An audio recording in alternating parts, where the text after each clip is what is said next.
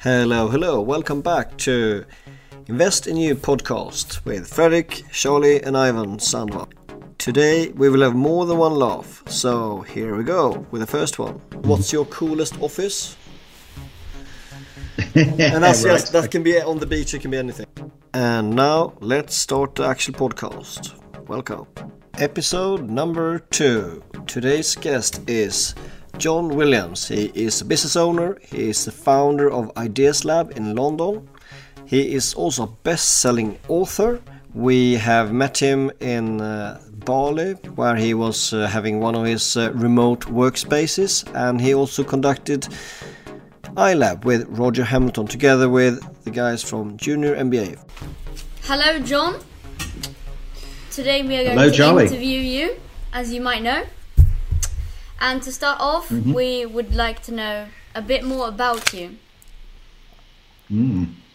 Well, uh, I started my career a long time ago as a software developer in special effects. So when I came out of college, I didn't really want to have a normal job that was that I would find boring, and I thought, well, I'm into technology, and um, I'm interested in uh, you know what's the most interesting part of technology, and it's the technology around creativity.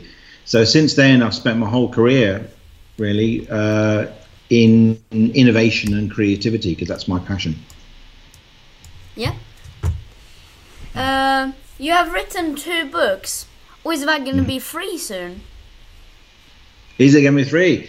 I'm working on a proposal for a third one, and I'm thinking of writing one that's that's short and has lots of pictures and is very kind of easy to read, because I think increasingly people just want to get one really powerful idea. So that that will be book three probably, but I don't know. I might change my mind, and I'm experimenting with it and looking at co-authoring it at the moment with somebody. Um, and uh, but yeah, I've written two. Uh, both have slightly rude titles: Screw Work Let's Play and Screw Work Break Free. yep, good one. Yep. Yeah, okay. Um, so, uh, share some of your ideas behind the first book, Screw Work, Let's Play. So, like, what's the theme? What's the whole thing about uh, that book? Well, what I realise is that the world of work has changed, and all the things that we are taught to um, believe are going to make you successful in work don't necessarily work anymore. So uh, it was kind of a book for a right brain generation. I know the left brain, right brain concept is a little simplistic and not necessarily neurologically accurate, but I do believe that there are people who are uh, a bit more creative, a bit more well rounded, and they were finding that they, and I find, but I never quite fitted into the normal world of work. And what I was saying in Screw It, Let's Play is that th- those kind of people who who really driven by um, creativity, they went. They're, they're actually not only were they not enjoying work as it was, but the good news is that we were actually the people who were most well positioned to succeed in the modern world. Because what we need now is not somebody necessarily who just knows one subject and is very dry and serious about it. We need people who are who can make connections, who can learn quickly, who can describe it with passion, uh, all those kind of skills that um, uh, the people like me and, and all the people I wanted to write for uh, can relate to. And uh, and the word there, uh, play. What does play mean to you? Give us a couple of examples how we can combine it with what well, you uh, the, work it with. is play came to sum up everything that the book was about because there's quite a few ideas in there. And um, one of it, the, the first and foremost, you can't ever force somebody to play. So you can't point a gun at someone's head and tell them to play because they're not playing at the point they do that. And so it was a it was saying that um, what if your work was a choice? You know, I've been brought up by a fairly traditional kind of upbringing that said that work is kind of something you have to endure. I don't think my mum really enjoyed her work, for instance, and and I realised that that wasn't really necessary anymore. So you could actually do work that felt more like play, more like. Um, the question I asked was, what would happen if you could get paid to do the things you would do, even if you didn't need the money?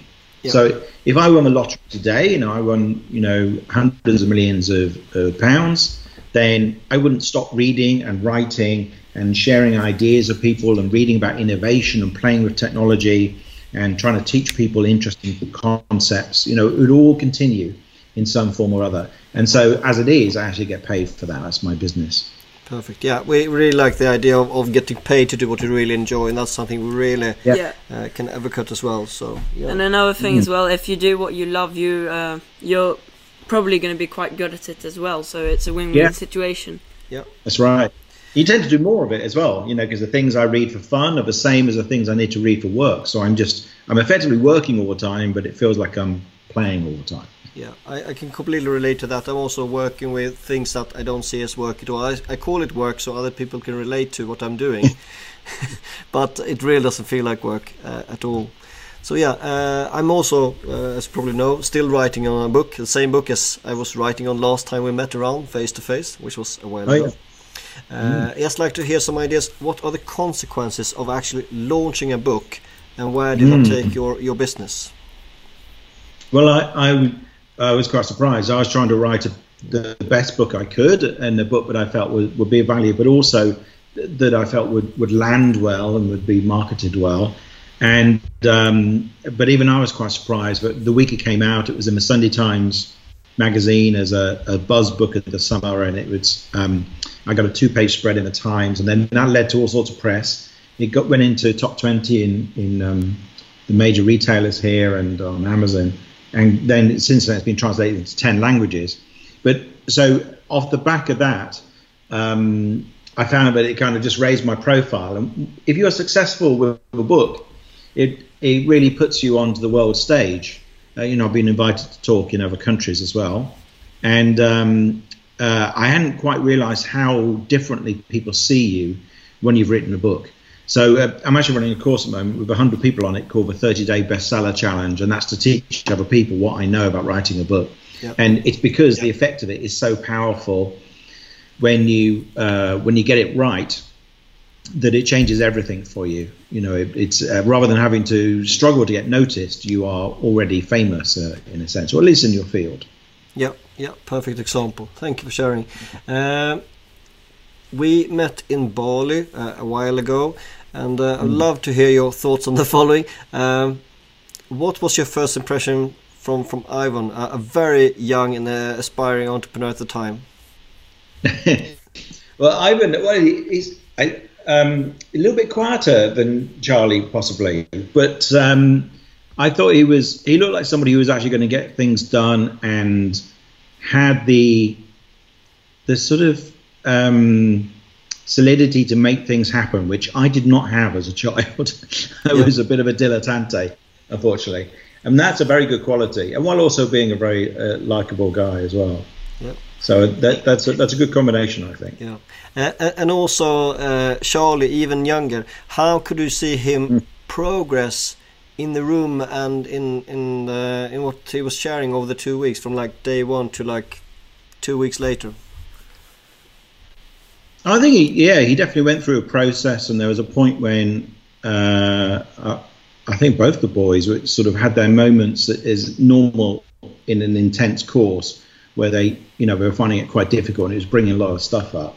Um, but uh, and I know Charlie had that at one point, but you could see him come through that and carry on, getting stuff done and, and engaging and that's that's the test really. If you can go through that's the creative process i'm often writing about and and coaching people through on my courses. Like if you can get you get into the middle and you just go what am i doing? Is this going to work? Oh no i don't know if i've got this right or maybe i'm no good or whatever. Normal thoughts that come up. And if you can carry on and just keep in the game then you'll come out the other side and you'll produce something. And so i, I definitely saw that in charlie. Perfect. Yeah, great, great to hear that. Great. Uh, Ready up. uh, Charlie, what do you think when you hear that feedback? I get really happy Yeah, good, good. and I feel good. Yeah, Ivan. Yeah, okay, so it's a bit more back to uh, John. Uh, I got one one more Oh, quick sorry. one. Um, I remember really clearly when Roger w- really put Charlie on the spot, uh, putting his uh, eyes straight through Charlie, kind of, and saying very sharp, "Do you have any sales?" Oh, can you remember what you said, Charlie? No, I can't quite remember. Uh, the the answer was no because at the time Junior MBA had not sold anything. We were just on Facebook with thousands of followers, and then he, Roger said very clearly, "Then you don't have a business." Yes. yeah. Harsh, but how can you connect that to how how you help entrepreneurs to make that first Well, pound? No, it's a really good question. I think I wrote a second book like after Screw It Let's Play came out. I, you know, I thought, well, I'll just put everything in this book, and I don't, I'm not going to hold anything back. But then what I noticed is that people were still reading the first book and not actually putting things into action. They were sitting around thinking and waiting to find their passion, which I have to say I now find quite irritating to observe in people. Because what I what I I wrote a whole chapter called "Just Do Anything." If you don't, if you really don't know what to do, just try something and then see how you like it, and then modify what you're doing. And despite writing that, people weren't paying attention. So this theme of the second book is just put something into action, even if it's only for 30 days. So it, a subtitle is how to launch a, a money making idea in 30 days, and then your aim is to take your focus um, uh, off just like how much money is this going to make and is it scalable and all that kind of stuff. What you're trying to do at the beginning, like in the case of the junior MBA, is prove that some people are willing to pay to be in a room if it's if it's a version that's in the room Yep. and learn from you. And you've proven that now. So that that's that's really encouraging. And you don't need to have the world's most sophisticated social media strategy. You know, you see people running around going, "But my Instagram game isn't top notch," or "I'm good on Twitter, but I'm no good on Facebook." And you go, "Well, you haven't got anything to sell yet. You've Yep. got to prove you can you can reach out." And Roger talks about this. Reach out and find ten people and say, "Will you buy this thing right now?" And if you can get ten people to say yes, then you can go, "Okay, that proves some people like this, and when they've experienced it, they still like it." Now, how do we get 100? Now you need some sort of marketing strategy. And uh, that, and so, um, yeah, I'm a, I'm a big fan of like that. Well, have you sold it yet? Have you, or even done it for free, in fact, uh, sometimes can be Yeah. appropriate. So now, now we jump back in history again to like almost the last century, almost. Yeah. So, uh, what was your normal job before the book? Well, the, the very last job I had before I quit was uh, as a senior managing consultant at Deloitte, which is a, a global consultancy. And um, it's, you know, for some people it would be a dream job. Uh, for me, I found it a bit stultifying. It was quite corporate, and everyone's supposed to want to be a partner, and um, I didn't want to be that. And uh, and so I kind of extricated myself from there. And my plan was basically to go um, into. I was consulting through Deloitte on broadcast systems for people like the BBC, and I thought if I quit and I do it independently, I'll, I can get paid twice as much and work half as often, and still have the same basically good salary I was getting from Deloitte. In the end, I actually managed to get paid four times as much. And so I only needed to work for three months of the year. I had to spend some time getting the work, which is not always that easy, but you know, I didn't have to work that much of the year and still make a really good income. And uh, and that then gave me a gateway to to start experimenting with other things. I trained in some psychotherapy courses and a coaching course and started running live events and that led on to my book eventually, the first book. Your second book, Screw Work, Break Free: uh, How to Launch Yeah. Your Own Money Making Idea in 30 Days. Uh, a bit more about that book, that one. Yeah, that's um, again. That's uh, what I realize is it's there's a process you can follow, which is in some ways surprisingly easy, and that is basically you try something, you learn from it, and you iterate. It's like a continual uh, evolutionary cycle. You can almost um, pick any idea, experiment with it for 30 days, see if somebody will buy it, and then if they do, then you go, okay, well, what do I do to make it even better? What do I do to scale it, and so on. And uh, if you follow that process, it's pretty much foolproof. You will end up with a working business. Now, there is some value to planning ahead and saying, you know, how does it scale? Is when it scales, is it going to be the kind of business I like? Those questions are valid to ask. But if you're in the early stages and you really don't even know quite what business to start, it's sometimes better to start with this approach of let's just pick anything. Like, you know, I have people who say to me, Oh, do you think I could ever be a writer? And I go, Well, or they go, you know, I, I couldn't be a writer. And you go, Well, are you having problem picking up the pen and, and writing on paper? Because literally there's no qualification you need for anything these days, uh, unless you're going to you know go down a formal profession path of you know doctor or accountant. You can actually do anything you want and try it, and no one's going to stop you. There are no gatekeepers anymore. So you can try writing, you can try uh, teaching, you can try writing an app. And if you discover that you hate writing apps, then you change and you go, actually, maybe I like back end server coding, or maybe I like graphic design on websites rather than that. And that's how you find out what you like, and that's how you find something that other people like as well. So the second book is all about that process of. Um, it's a little bit like if for people who know lean startup, which is the the concept of how to launch a tech startup um, uh, developed by Eric Ries, that pretty much all tech startups adhere to now. It's a little bit like t- lean startup for normal humans who are not necessarily doing anything techy. It's like how do I do something small, create a minimum viable product, uh, prove it like you did with your your junior MBA uh, first run, and then scale it up and improve the marketing around it. Yeah, and, uh, and from that uh, 30 day challenge where you collect lots of people in a room and also have lots of uh, online uh, support as well, uh, would you mind share a couple of success stories that have happened in that very short time frame? Yeah, we yeah what what we do in the 30 day challenge is we get people to uh, produce something in 30 days from scratch usually, and uh, we had one woman who um, she just lost a job. She thought I want to do something around photography, and so she's she thought well what shall I do? And she she took we get a daily lesson from me as part of the 30 day challenge, and one of them said that you should focus on the thing that you feel most strongly about and make it specific. So she said rather than being I'm a freelance photographer and I'll do anything, which is what most people do, and then they struggle to get work. She said, I'm going to take really good dating profile photos. For it. So for all those dating websites and apps, the photos are terrible. She'd been on those sites for ages before she met her boyfriend. And so um, she decided to just do that. And she called the company Hey Saturday. She launched it in 30 days. She just said, Does somebody want to have their photos taken for free for dating purposes? And somebody volunteered on the course because we had a couple of hundred people on it. and then that person referred um, Saskia, that's her name, um, referred Saskia, her first paying client. Now she's been in every publication you can imagine.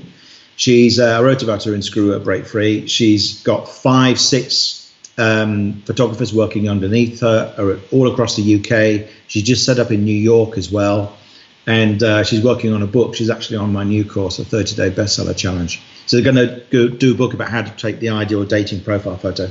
So that was where somebody could have gone down a traditional path and struggled to get photography work and struggled to stand out, but instead created something that was a scalable brand and did it in 30 days, or at least proved it was going to work in 30 days.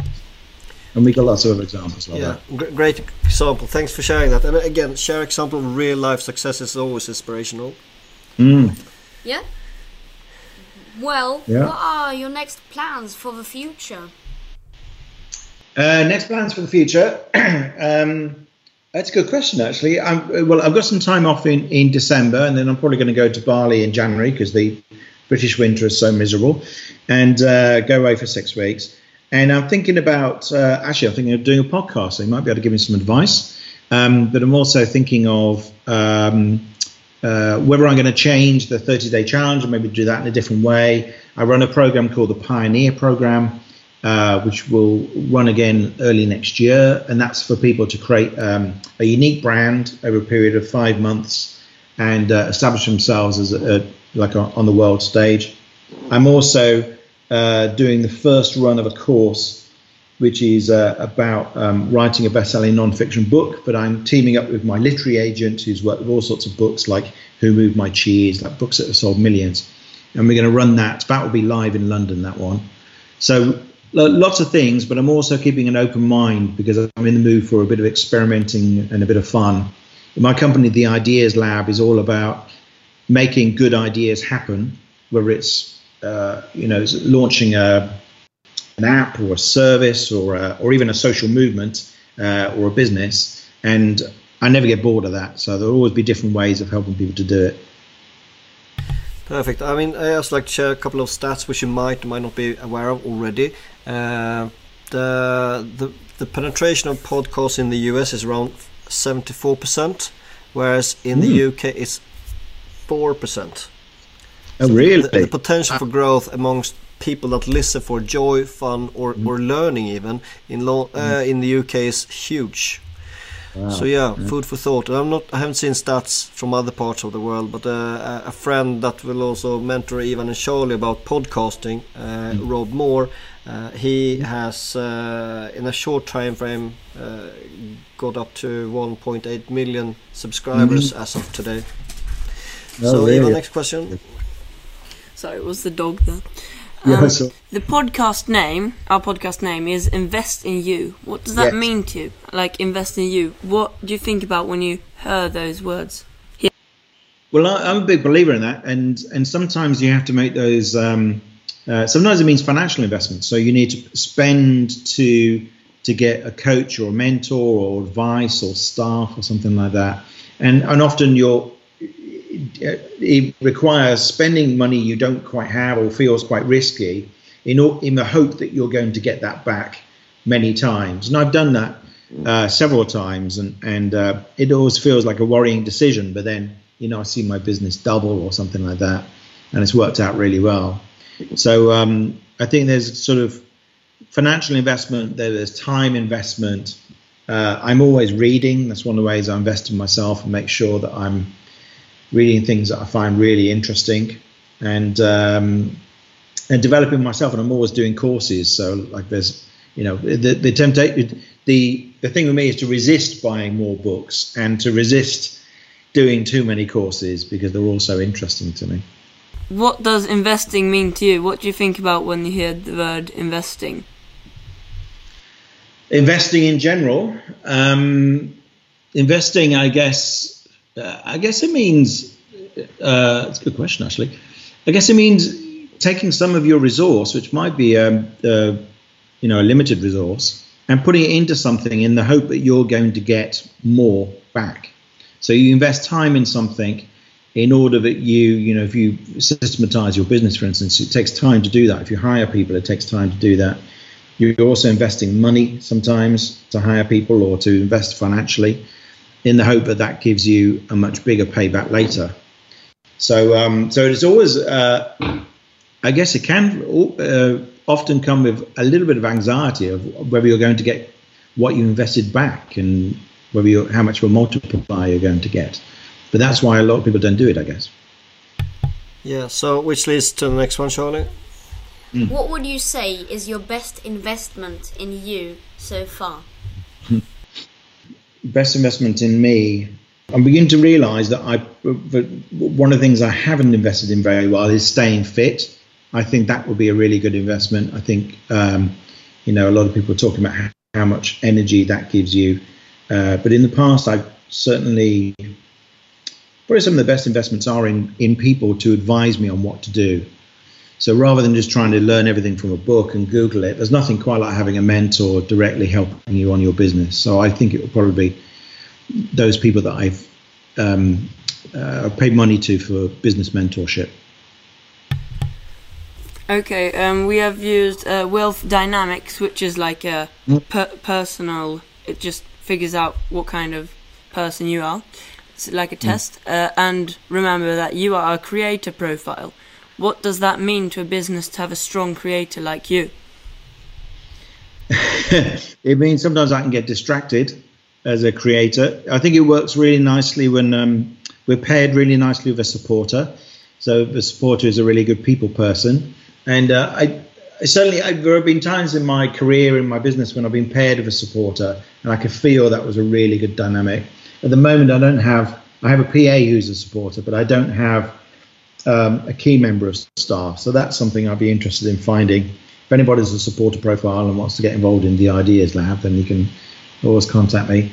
Um, so uh, yeah, I guess that's what it means, and it means also making sure you set up a business where you're going to stay in flow. So uh, the idea is have a business where I can have an idea and uh, other people can implement it, and um, and I don't get bogged down in the details or the people stuff or the system stuff. I'm not completely there yet, but um, I, I've certainly got some some of the way there. Uh, that's a great uh, uh, couple of uh, examples of challenges. Uh, what other challenges do you often see in startup businesses? I think very early on, I, I think people um, worry about marketing when they should be worrying about whether they've actually proven uh, value in their proposition. So they, they get obsessed with how, how do I get enough people to my website? And meanwhile, they haven't proven that anyone wants to buy what's on their website to start with.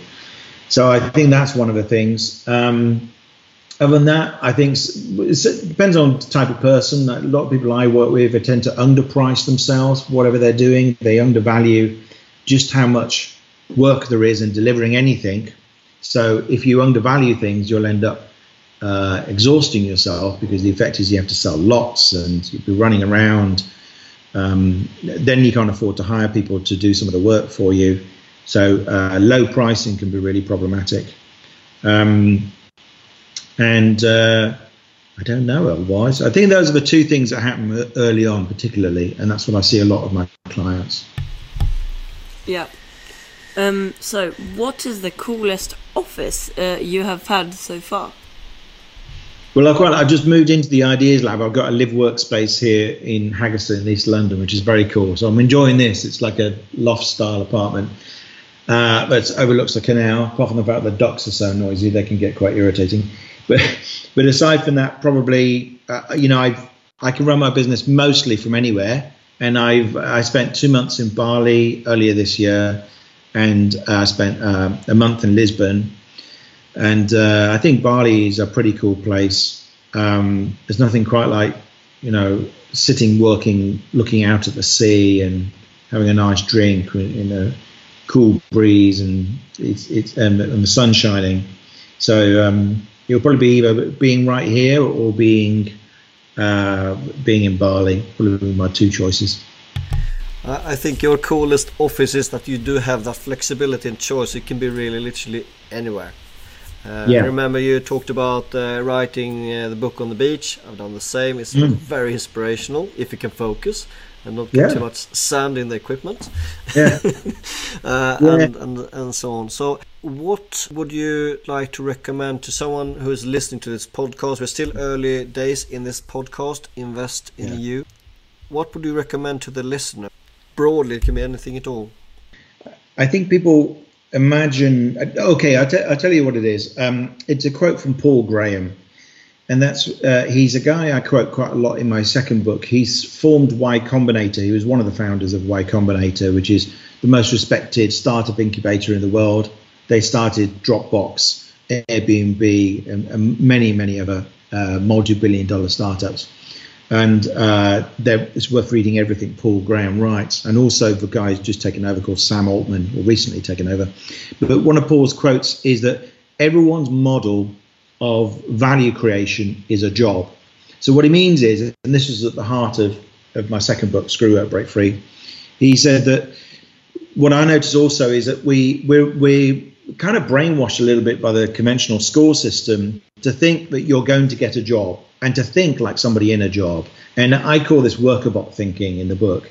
Um, and they teach you, unfortunately, to be largely passive, to sit there waiting to take instructions and these are terrible habits to learn for an entrepreneur. An entrepreneur has to be able to tune in inside and know what their what what their instincts are, but they also need to be very tuned into the market and the end user, and not be and be least concerned about bosses and and kind of you know the oh, the the set way that things are supposed to be done.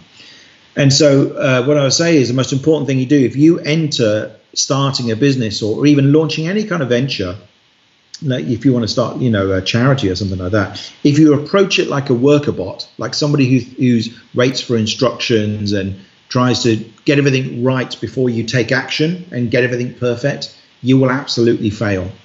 So um, you need to. The hardest thing you're going to have to do is retrain your brain to think like you used to do when you were until you were about four years old, which is you have an idea and you follow through. Like so, if you you, you watch babies, they they kind of go, "What's that?" Like they stick it in their mouth and then smell it and then lick it, and then like try try, try it and try it again. Yeah. Yeah, they basically try it, and if it tastes horrible, go ugh, and they, they go, I won't, I won't do that again. You know, whatever the purple plant is, whatever they just stuck in their mouth. So that is that willingness to just uh, experiment and um, and learn from it, and uh, and then do better as a result. And that's what you need to go back to doing. And it's a it's quite a hard. It's like a 180 degree round turn. I used to call one of my courses Impact 180 because you need to do a 180 degree um, roundabout turn in order to go back to the way you used to be before school told you to sit there and wait for instructions. yeah. So you've been sharing so many good ideas with us. Uh, whenever you launch your third book, you're welcome back, if not sooner. Mm-hmm. Uh, what is the easiest way to get hold of you, contact, or that job offer you mentioned earlier? Um, we will, of yeah. course, put this in the show notes. What's the easiest way? Right. Well, if you go to screwworkbreakfree.com, then you can download the first chapter of uh, of that book and some other useful tools that will help you to you know sift through your ideas and uh, choose which one you want to pursue. And there, are, um, you'll also go on a newsletter that I send out once a week, which is about how to make ideas happen, how to turn ideas into businesses and books and products and um, and that's probably a good place to start. And you'll hear about all the courses that I run uh, as well, if anyone's interested in those things.